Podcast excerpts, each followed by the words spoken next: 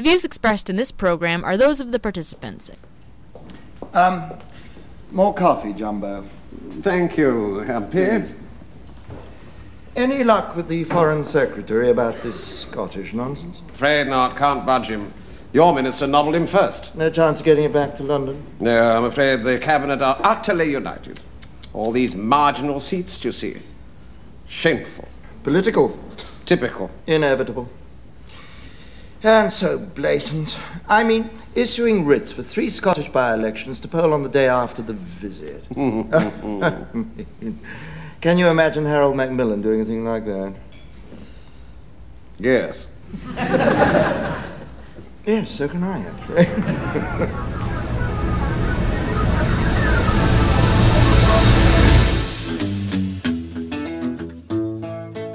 Welcome, everyone. It is Thursday, September 29th, 2016. I'm Bob Metz. I'm Robert Vaughn. And this is Just Right, broadcasting around the world and online. Join us for an hour of discussion that's not right wing, it's just right. Fade into color, and color into black and white.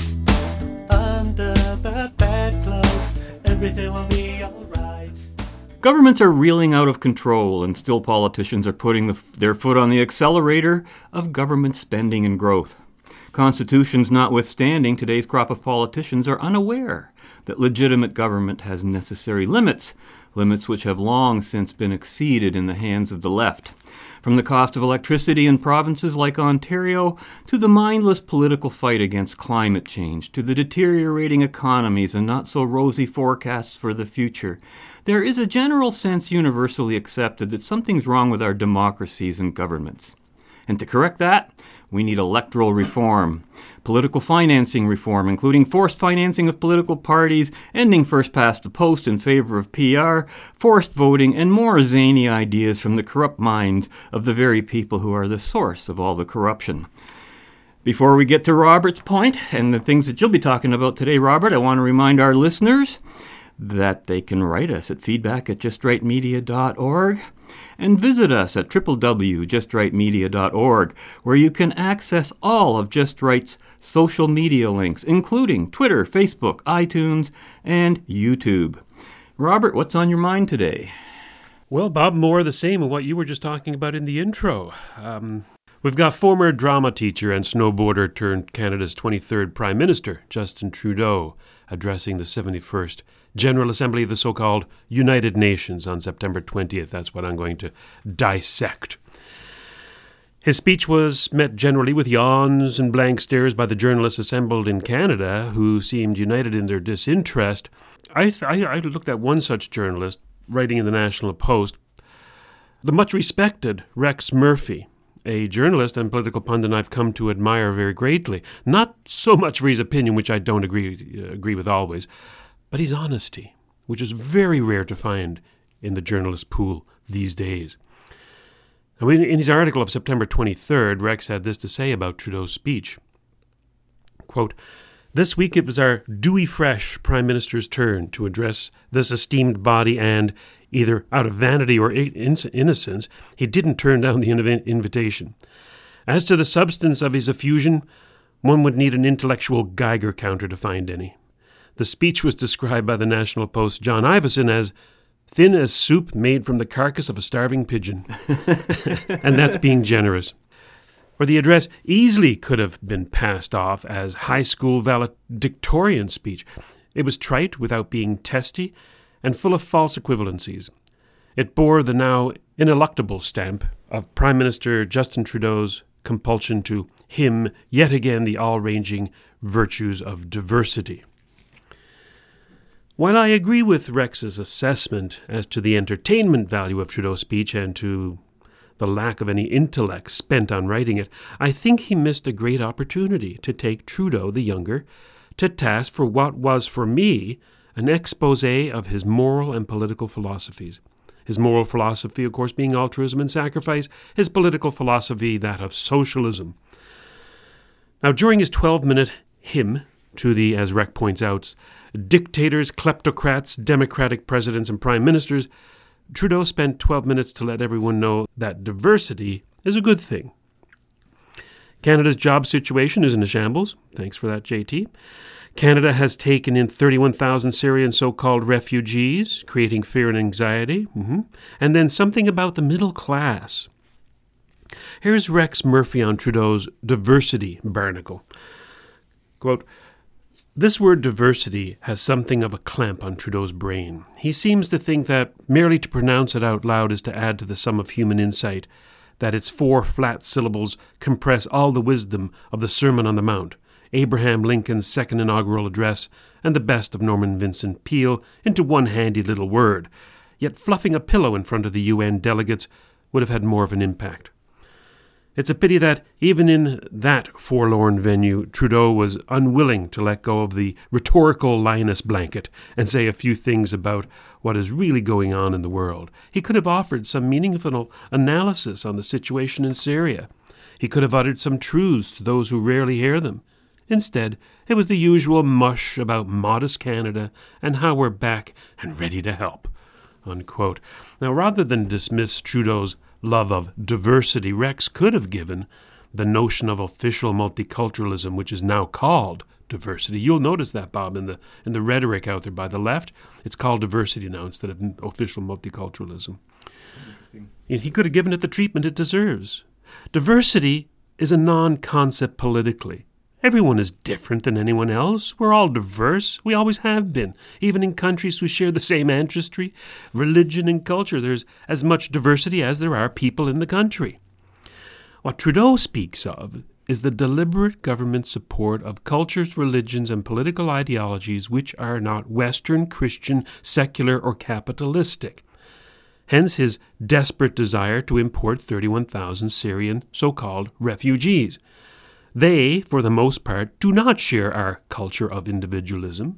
They are not Christian, and their governments are not secular. This is what Trudeau means of diversity.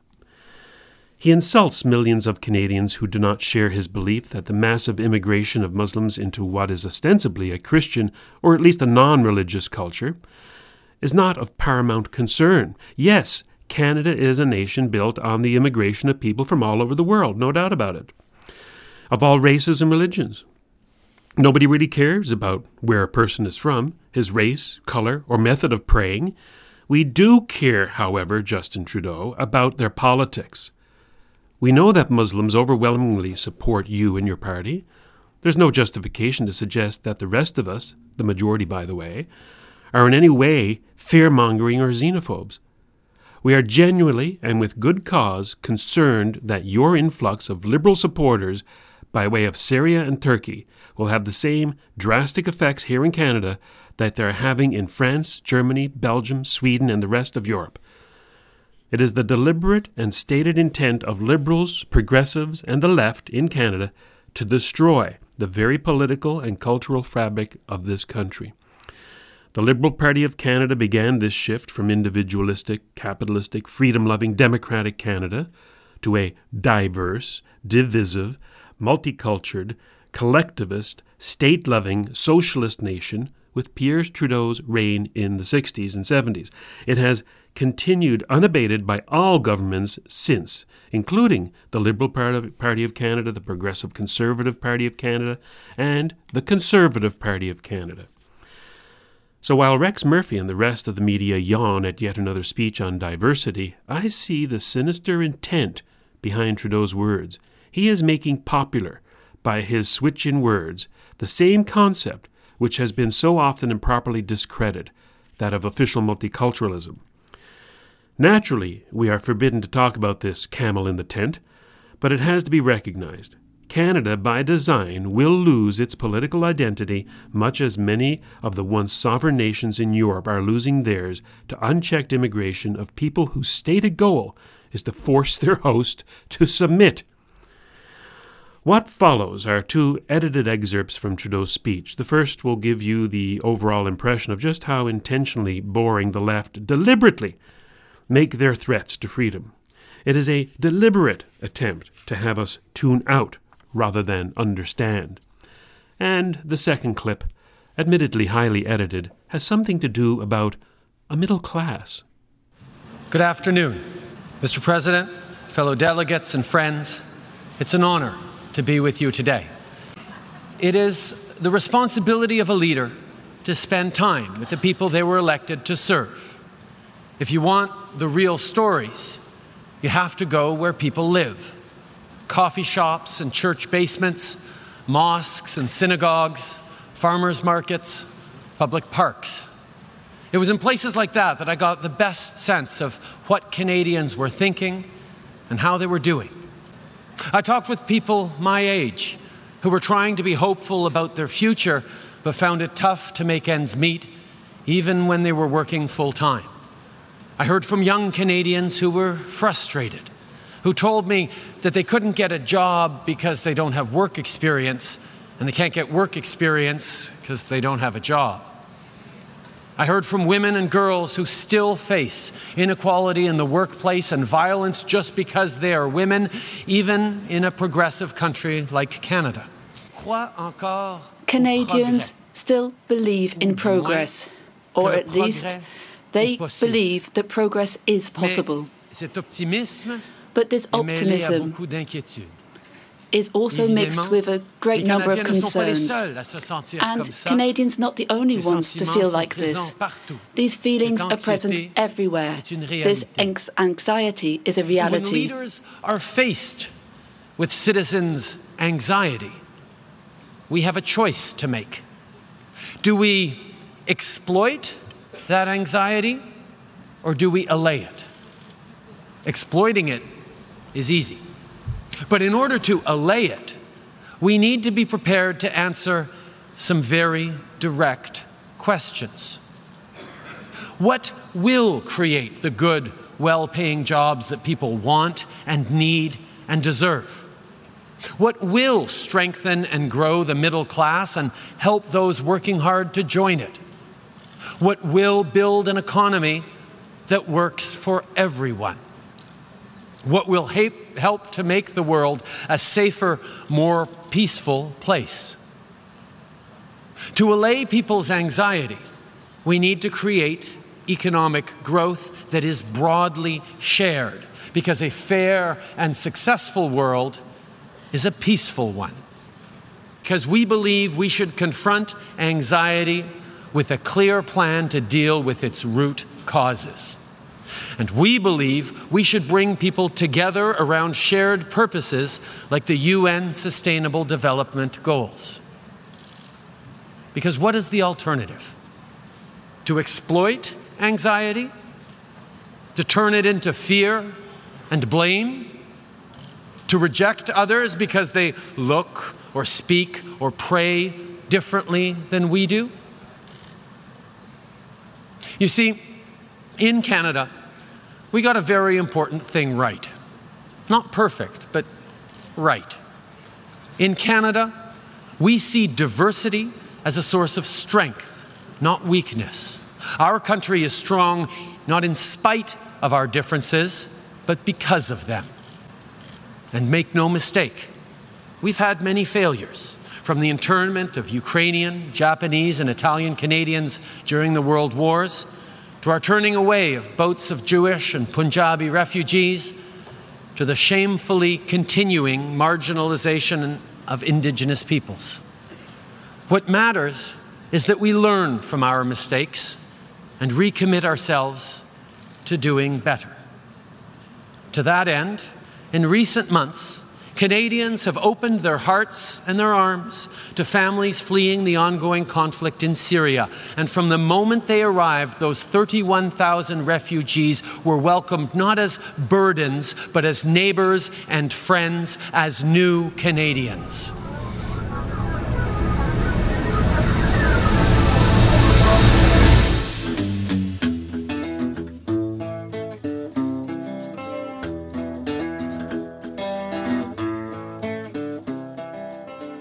Want to know where the Syrian middle class is? Refugee camps are teeming with Syria's middle class. So when I say that I hope that Syrian refugees will be that we welcomed will be soon able to join our middle class, I'm confident that we can make that happen but our efforts will only be successful once these refugees have been well established as full members of the Canadian middle class. What will strengthen and grow the middle class and help those working hard to join it?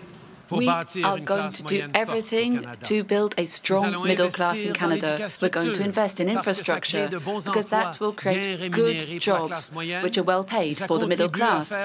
The concept of the middle class is a moving target. It is not clearly defined and as such is a meaningless term, and yet it's a term that Justin Trudeau deliberately tried to infuse into his speech. He mentioned it seven times in a 12 minute speech. Not only that, but you were telling me that Clinton is, is trying to put that word into her speeches as well as if it's some sort of mantra of the left now, the middle class. Yeah, on, on this past Monday's uh, debate, she uh, kept referring to the middle class again. I'm going, what is this, the Trudeau speech all over again? Yeah. you know, people have a vague notion that it's a good thing to be middle class, although they would be hard pressed to list the characteristics of the term if you if you asked them. I think class struggle predates Karl Marx, although it was Marx whose writing stirred an entire political revolution between the lower proletariat class and the ruling class and the urban bourgeoisie. And here we have Trudeau bringing class into it again. Far be it for Trudeau to suggest that people be rich and prosperous. No, in stereotypical liberal Canadian terms, he wants people to shoot for the middle. We're number two. We're number two. He even had the audacity to disparage the one percenters, calling them that, at the UN, like some hippie protesting on Wall Street.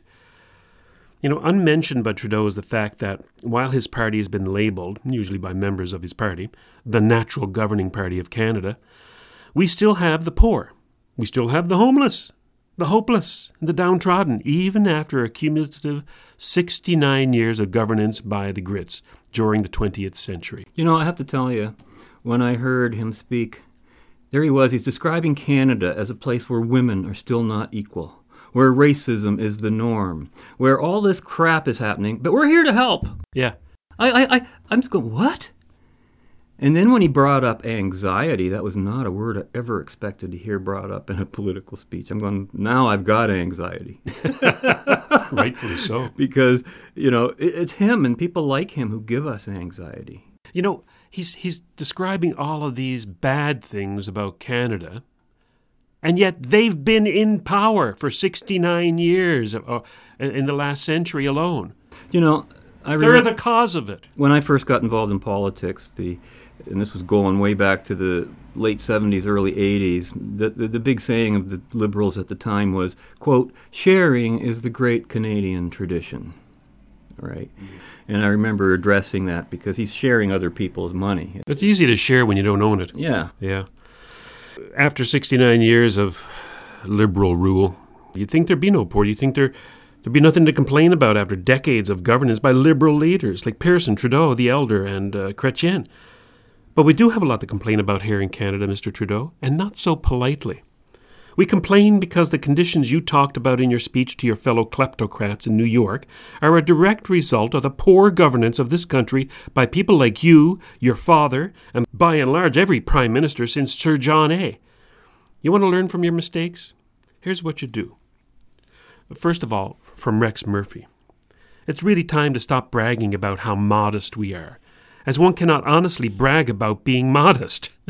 and besides, it's unseemly. Let other countries pay testimony to our worth, if they're so moved to do so. The rest is from me. People find it hard to make ends meet because over 50 cents of every dollar they earn goes to government coffers to fund boondoggles like the ones you just committed to in your speech. Things like 2.65 billion over 5 years to fund so-called clean low carbon growth in developing countries. 800 million to do something called the Global Fund, whatever that is. Not one Canadian out of the sphere of Ottawa bureaucracy could tell you about it. And 13 billion to support an end to AIDS, tuberculosis, and malaria by 2030. Yeah, right. By your own admission, many Canadians can't make ends meet, and yet you spend our money outside of your country. If AIDS, TB, and malaria aren't ended in the next 14 years, will we get our money back? Will you investigate why they weren't eradicated by then, as you claim they will be? Will you follow the money to see that it doesn't end up in the personal pockets of the corrupt politicians of the countries you're, you're sending it to? Or worse yet, their militaries?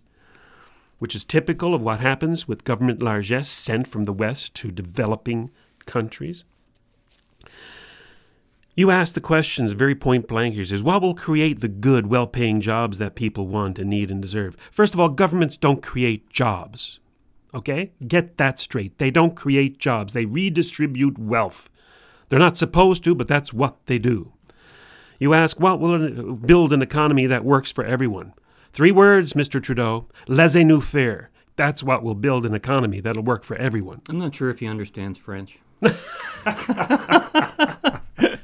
He'll ask, what will help to make the world a safer, more peaceful place? Well, since political Islam and socialism are the two biggest uh, threats to peace and security of the world, I would suggest that you uh, do not import it into this country, neither the um, Islam, political Islam, or the socialism. That'll help. I don't really think people like Trudeau understand how insulting it is, by the way, to, uh, to other countries to suggest that we are in some way superior to them by shelling out all this so called humanitarian aid, you know, or bringing in all these refugees. It's been a tragic uh, mistake of the West to put position themselves that way. Oh, as arrogant, yeah, yeah, yeah.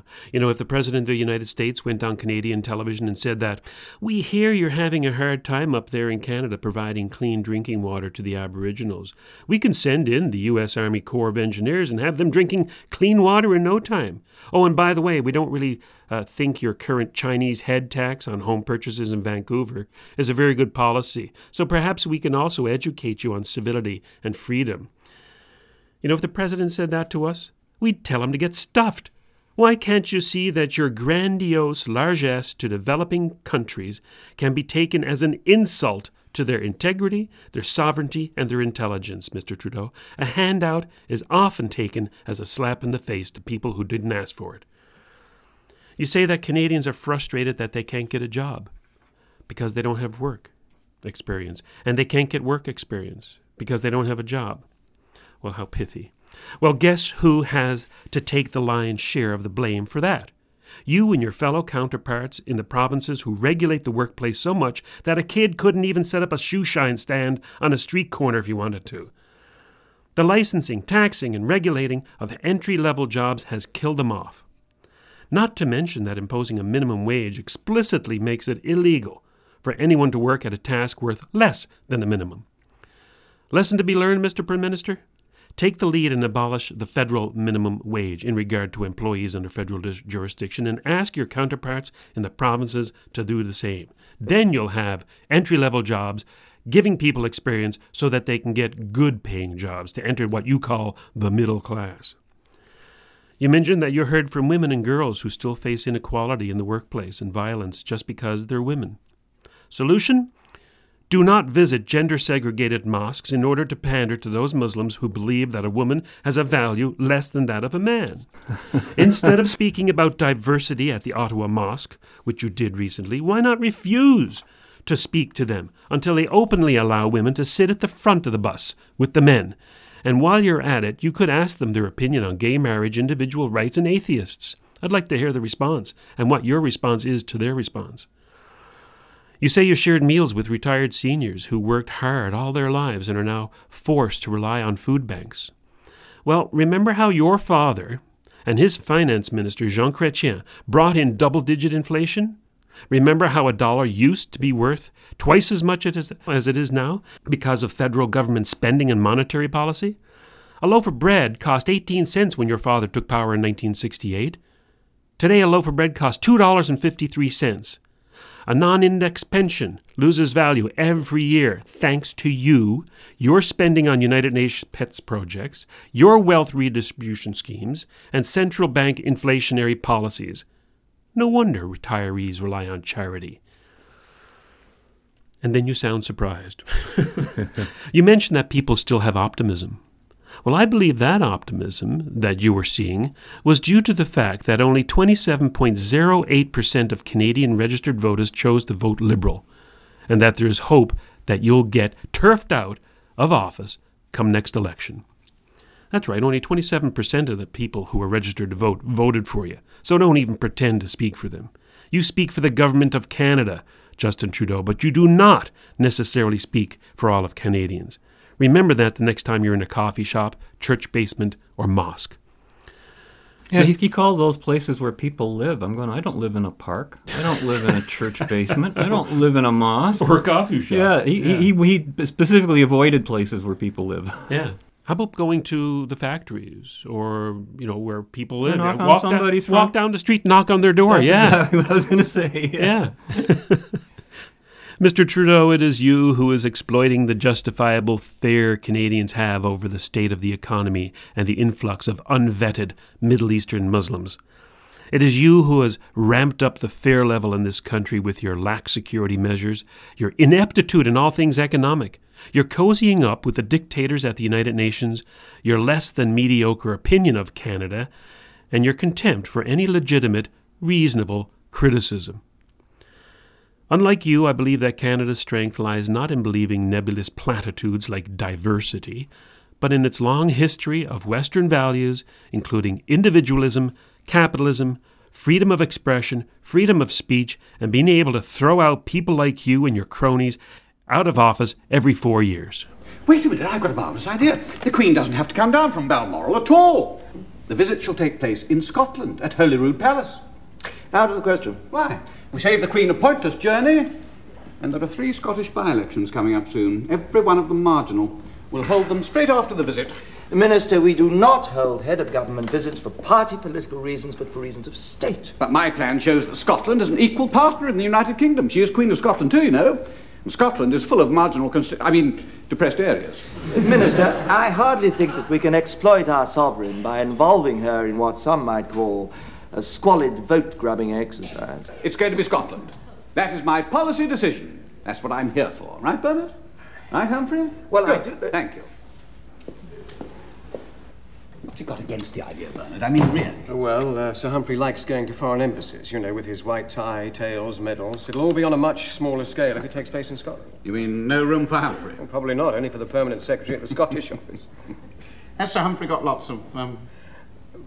Well, yes, one or two, Minister. And he's been recommended for the KBE in the next honours list. How do you know? I thought honours were a closely guarded secret.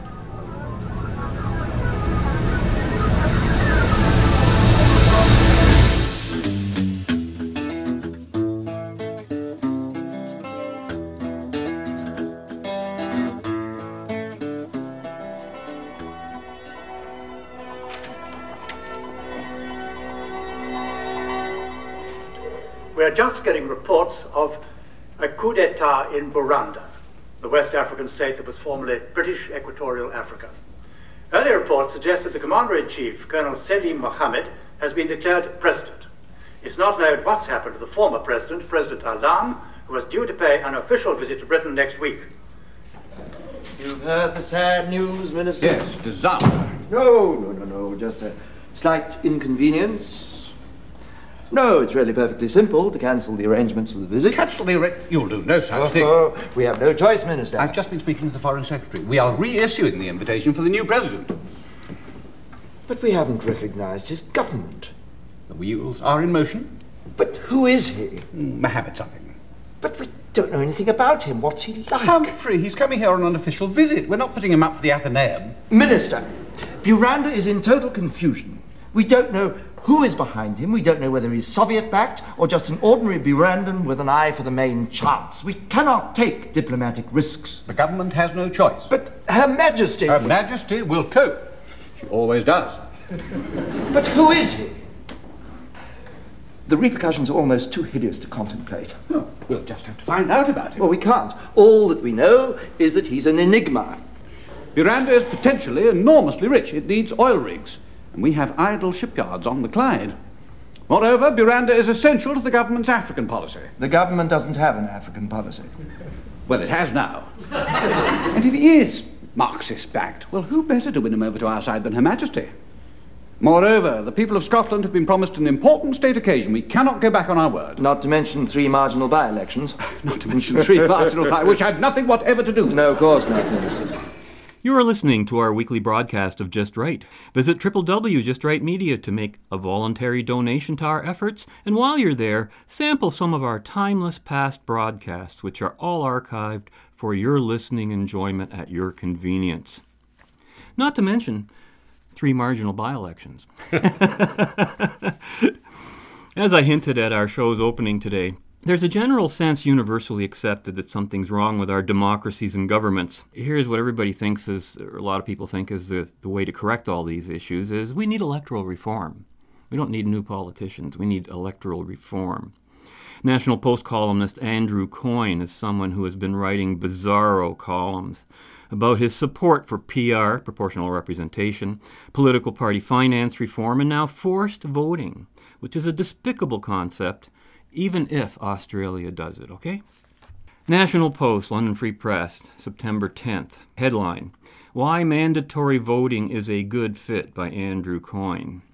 And the subheading says Forcing people to vote, even the apathetic and ignorant, won't cure the ills of democracy, but it will improve it, Andrew Coyne says. Based on what evidence, Andrew? You won't believe How's it. it working in Australia, Andrew? Yeah.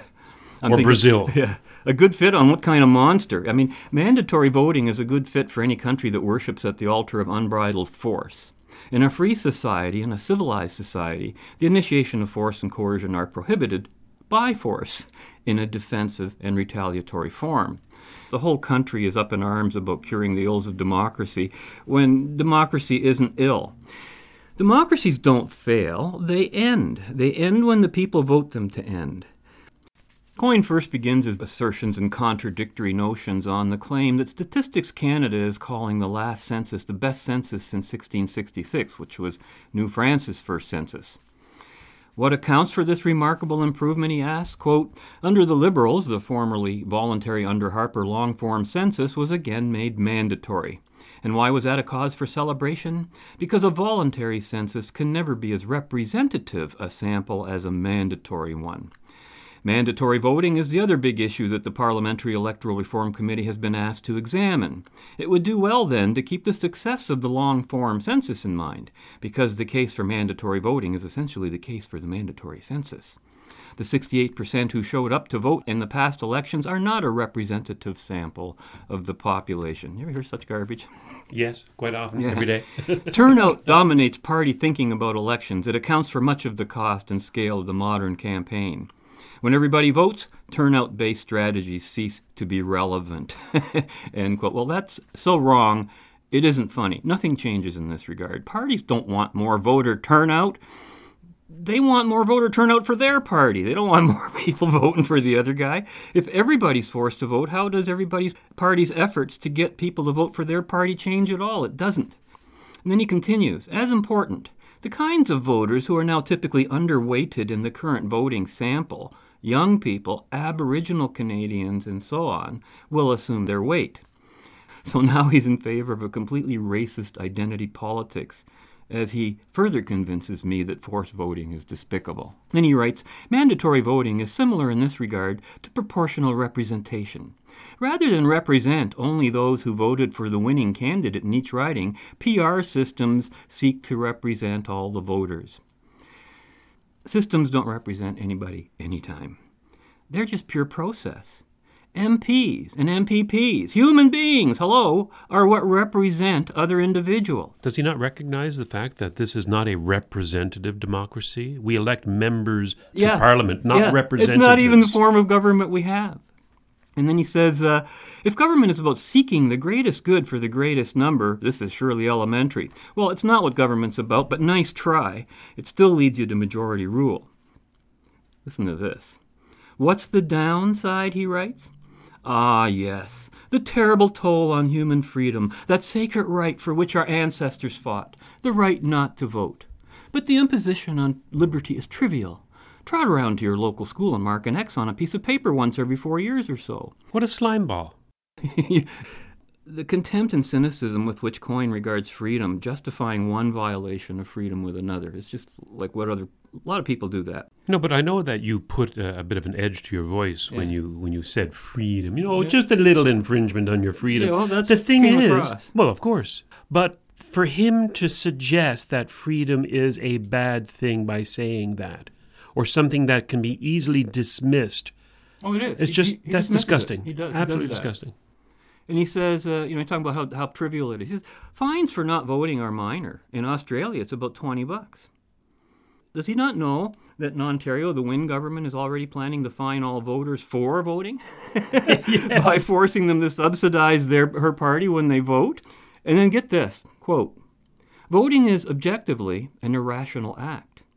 The impact of any single vote on the outcome is not even worth the relatively minor cost in time and effort."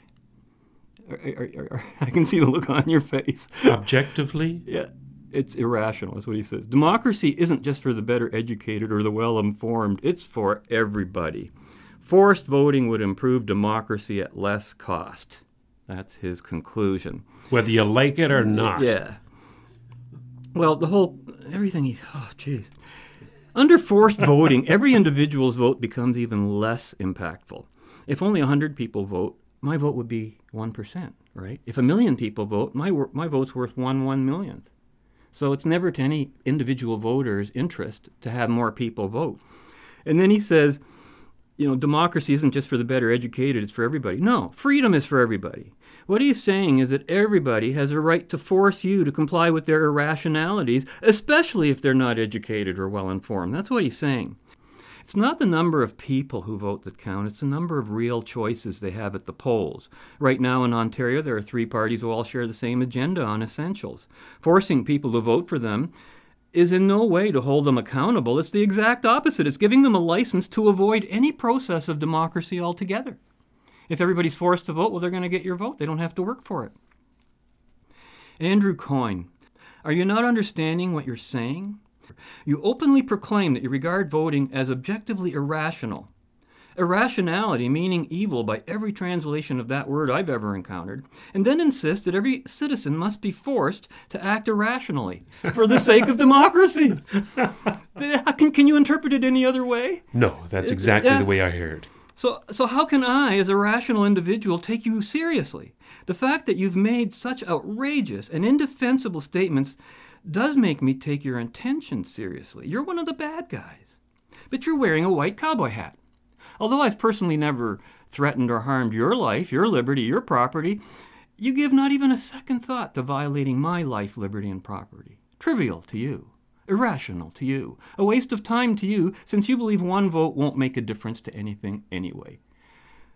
The ongoing series of commentaries that Andrew Coyne has been penning about electoral re- reform and ending first past the post in favor of PR is juvenile and so misinformed that it stuns me to see it being spouted in a newspaper like the National Post. By forcing us to be irrational, as they are being, the Coynes of the world do not have to accept any responsibility or accountability for the kind of governments they're voting for, even if all they're doing is voting against another irrationality. If voting is indeed irrational, fear and ignorance based, which it is for those who support irrational parties and candidates, then a more rational form of reform would be to ban voting altogether. right? Which pretty much would put everybody in the same position as a 100% force vote. Well, it's irrational. Yeah. We should ban it. Yeah. not being forced to do something is what rights are all about, not being prevented from doing something that violates no one's life, liberty, or property is also what rights are all about. You'll know that you have individual rights when those two conditions apply. It's not voting that's irrational, it's the given political options that are irrational. For example, any political party or politician who takes climate fighting on the political level seriously is completely nuts. I mean, I'm serious. They're disconnected from reality and reason. And in Ontario, we got all three parties in the legislature, 100% committed to that nutty goal. You can't fix bad governance or corrupt people by forcing people to vote. Forcing people to vote is irrational.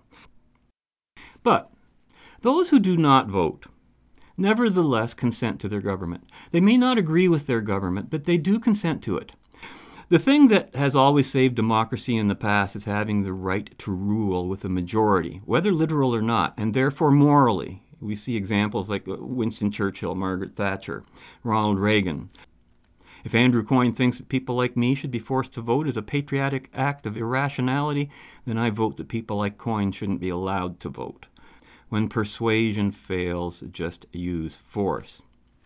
And in the end, what is all the fuss about electoral reform, both on the financing level and voting level, really about? It's about corruption.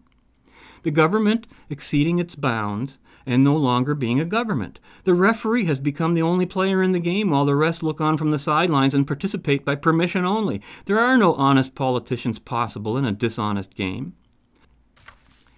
Now, when we last heard from Yes Minister's Minister Hacker earlier in the show, his concern with winning three by elections for his party unwittingly led him into a political trap of his own making. When do I have to be at Heathrow? Oh, I booked you on the sleeper, Minister. You'll be at the house tonight till after the last plane. Oh. And now we're about to catch our first glimpse of President Selim Mohammed of Buranda. I know him. That's Charlie. Charlie? We were at LSE together. Really? Yeah, he's not Selim Mohammed. He's Charles Umtali. Are you sure about this? You don't forget a name like Charlie Umtali. Uh, no, right. Have we anything on this, Bernard? Uh, well, I recall in the brief, Sir Humphrey, it stated that Colonel Selim Mohammed was converted to Islam some years ago. We didn't know his previous name, so we couldn't find out much about his background. Well, I can tell you all about it. He's a red-hot political economist. Got the top first, wiped the floor with everyone. Oh, well, that's all right then. Is it why? Well, I think what Bernard means is that he'll know how to behave if he went to an English university. Even if it was the LSE. when you said he was red hot, were you speaking politically? Hmm, partly. Never quite know where you are with Charlie. He's the sort of person who follows you into a revolving door and comes out first. no deep commitment. Only to Charlie. I see. A politician, Minister. Very droll, Humphrey. Jim, come in. How nice to see you again. Charlie, long time no see. Mm, you don't have to speak pidgin English to me, Jim.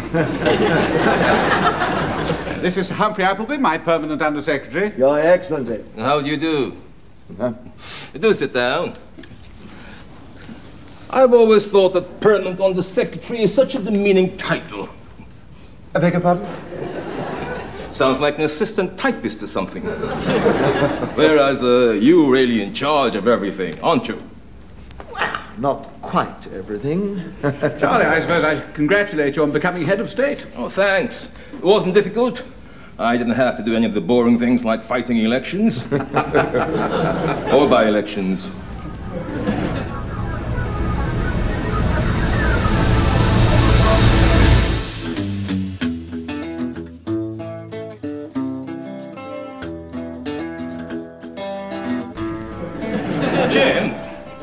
Course I'm delighted to see you, but uh, is this purely a social visit, or is there anything in particular you wanted to talk about? Because I, I, do have to put the finishing touches to my speech. Ah, well, yes.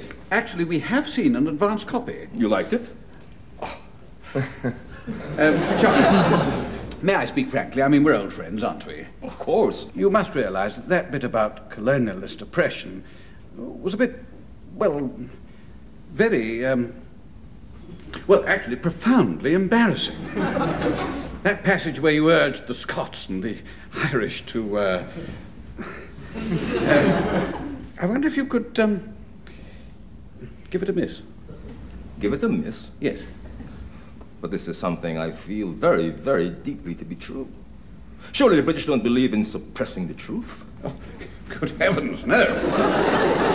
I wonder if there's anything that might persuade the President to consider recasting that sentence and transferring the emphasis from the specific instance to the abstract concept, without, of course, in any way impairing the conceptual integrity of the theme.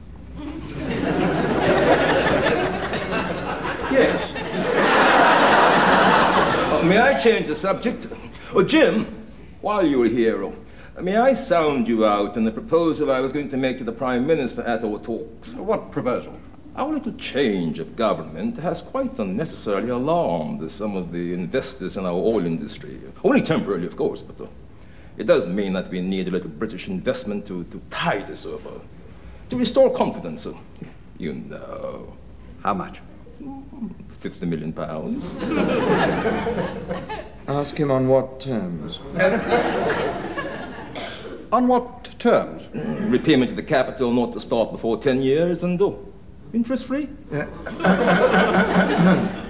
Uh, 50 million pounds. Uh, it's a lot of money. Um, I see. Well, in that case. but that doesn't mean to say we can't talk about it. Hey, Humphrey. Interest free 10 years, assuming that the interest would have been 10%, he's asking for a free gift of 50 million pounds. You know, it would appear that what you're actually asking for is a free gift of about 50 million pounds. But it's to your advantage. We would use the loan to buy oil rigs built in the Clyde. Ah, well. He's asking us to give him 50 million pounds so that he can buy our oil rigs with our money. Reasonable to me. Reasonable, Minister? Lots of jobs, Humphrey. Uh, Charlie, supposing it were possible to do this deal, would you find it possible to make the uh, necessary cuts in your speech today? Oh. Yes, but I'd have to know now. Well, I think we can come to agreement, don't you, Humphrey? Minister, could I have a word with you? Yes?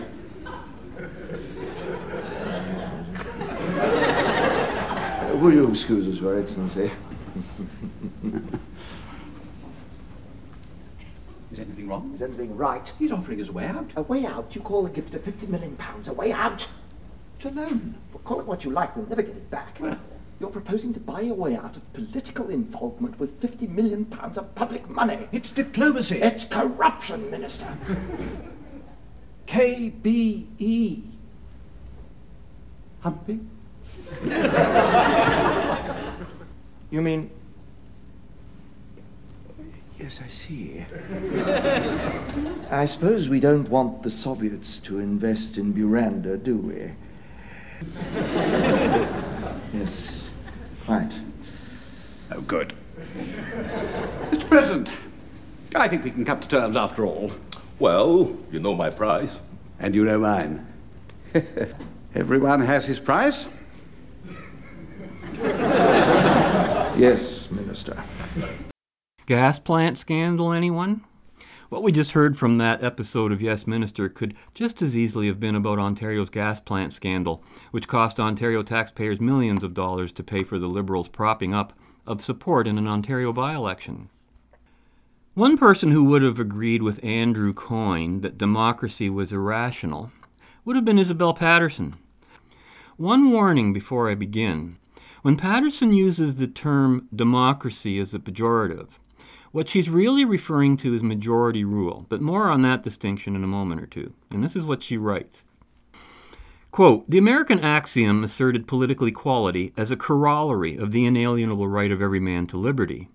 Democracy was inadmissible because it must deny that right and lapse into despotism, as it always has done. It is not liberty and equality that are incompatible, but liberty and democracy. Liberty is a truly natural condition, for life itself is possible to a human being only by virtue of his capacity for independent action. Human life is of an order transcending the deterministic necessity of physics. Man exists by rational, volitional, free will. Therefore, the proper organization of society must be that of free individuals. But democracy is a collective term. It describes the aggregate as a whole and assumes that the right and authority reside in the whole. Now, there's a big difference in how she de- describes democracy. Thus, democracy revolves into pure process, and even the process is fictitious, for individuals cannot actually merge with one another. But if the authority resides in the collective whole, it is evident that with the disagreement of even one person, the whole is no longer existent. In practice, then, demo- democracy must abandon its own pretended entity of the collective whole and rely on majority. The material objection to democracy is that it has no structure, the practical defect corresponding to the moral defect. Failure to dis- discern that a political organization consists of both structure and mechanism has caused untold disaster throughout the ages. End quote. So Andrew Coyne meet Isabel Paterson. She just called your arguments about mandatory voting morally defective, based on a total fiction, and will lead to untold disaster. And she's right. You're left. What Paterson is calling democracy, we on this show have been calling majority rule in contrast to democracy. I agree with Paterson that, quote, democracy is a collective term, end quote, but not in the sense that it implies in any way that individual rights and authority reside in the whole. That's collectivism, not democracy. The legitimate collective nature of democracy ri- resides not in the source of individual rights, but in the social application of those rights consent. Consent is a politically operative principle in democratic politics, not majority rule, even though all political decisions must ultimately be decided by a majority, however defined. Even under a republic, majorities win elections. Even in private corporations, majorities win elections, whether members of the board or shareholders. But nobody loses any rights to life, liberty, or, or, property in the process of voting. If that should ever happen as a consequence of a vote, then you will know with certainty that the decision is wrong and immoral. Freedom Party leader Paul McKeever, referring to objectivists too, he says most objectivists use the word democracy as most people do to refer to majority rule. I would say that democracy, properly defined, is a reference to the idea that the source of a government's authority is the demos, the public, whom they are to serve, as opposed to, say, a theocracy in which a government's authority is said to come from God, whom the government serves. The result is that by opposing democracy, quote unquote, objectivist opposition to majority rule can be misinterpreted as opposition to government that's accountable to the governed. He says to me, using law making power to violate the governed's life, liberty, and property, in that way disqualifies them from being called a government. And then I went to the dictionary, Funk and Wagnall's definition of democracy. Listen to the distinction. A form of government in which political power resides in all the people and is exercised by them directly or is given to elected representatives. Now, there's nothing in this classic definition of democracy that would suggest that the rights reside in the people. They make it abundantly clear that it's political power that resides in the people, not their rights. That's a different thing. Through the principle of consent, which is always the missing thing. Now, Webster's 20th century dictionary, democracy means popular government, coming from the word demos, the people, and kratein, to rule. Now, majority plays no necessary part of this relationship. If we're to assume from the outset that some people rule other people, then the whole concept of people rule becomes a contradiction and falls flat on its face. Then it does become a majority rule, not people rule of any kind. When you've got some some people ruling others, how can you say everybody's there? A rational interpretation of combining the roots uh, the people with rule is that with everybody equal to everyone else, it can only mean that the people rule themselves as individuals, not as a collective, which is a metaphysical impossibility since collectives don't exist as real entities. But although Webster's list of definitions includes, quote, government by the people, either directly or through elected rep- representatives, rule by the ruled, it also includes the opposite usage of the word as a separate definition, namely, majority rule. Now, objectivism's definition of democracy, while contextually proper within defined parameters, adds to the confusion not just about democracy per se, but also about what a republic is in contrast. But both operate on majority rule in the political realm, and both have failed abjectly at preserving or establishing individual freedom or keeping the nation out of debt and despair. Leonard Peikoff wrote that the American system is not a democracy, it's a constitutional republic.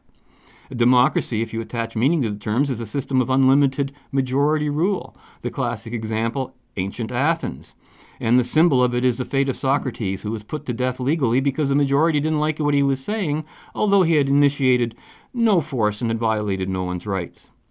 Meanwhile, Ayn Rand wrote that if we discard morality and substitute for it the collectivist doctrine of unlimited majority rule, and there, there she calls what it is, if we accept the idea that a majority may do anything that it pleases, and that anything done by a majority is right because it's done by a majority, how are men to apply this in practice to their actual lives? Who is the majority?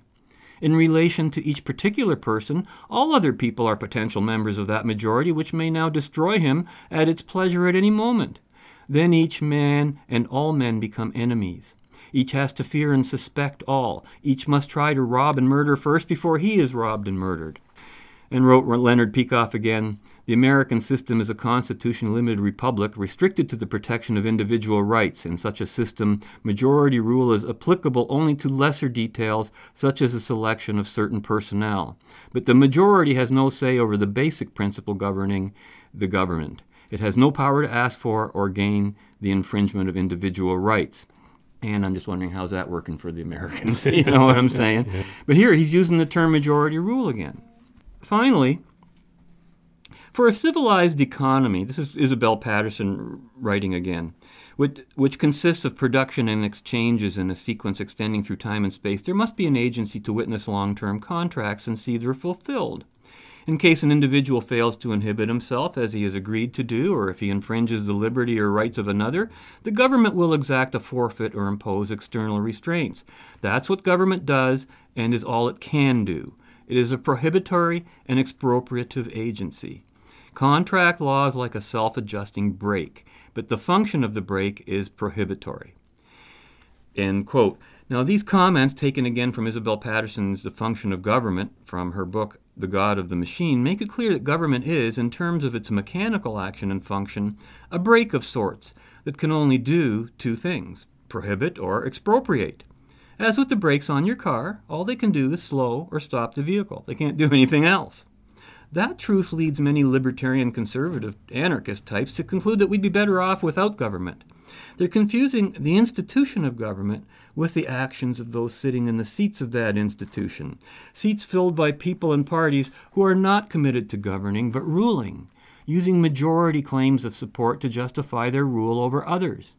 From delusions of managing the economy, which means prohibiting economic freedom, to their grandest of grand delusions, fighting climate change, none of this constitutes government.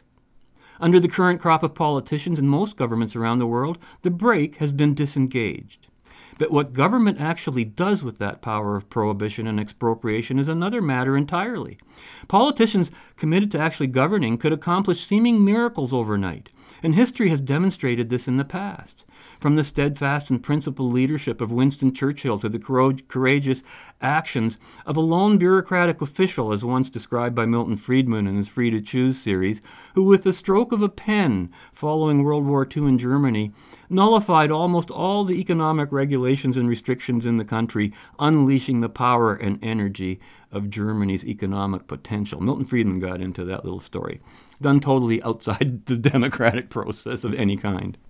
Today, governments aren't being the brake, they need a brake so that we can get a break.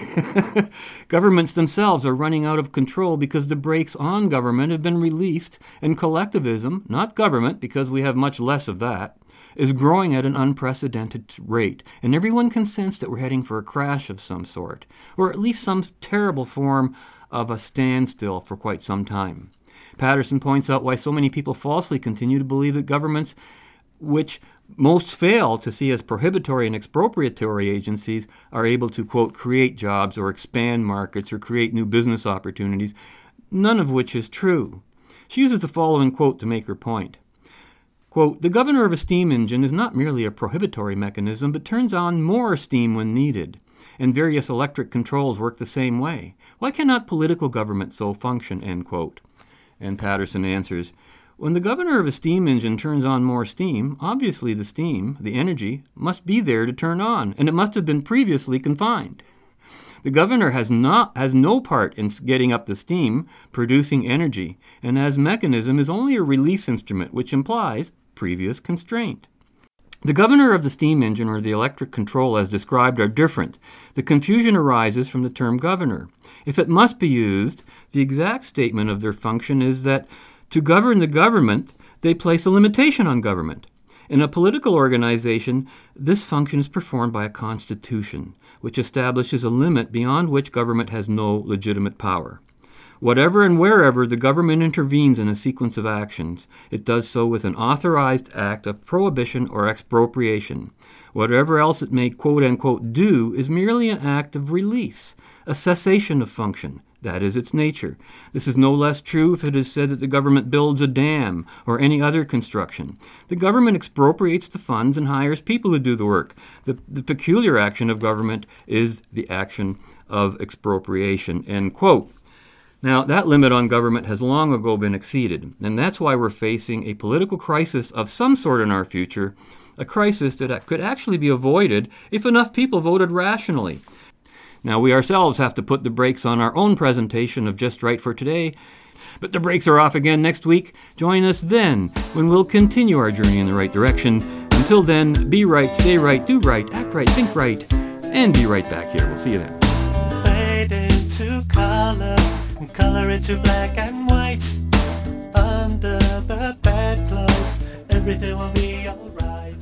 When a country is going downhill, it's time for someone to get into the driving seat. Put his foot on the accelerator. I, I think you mean the brake.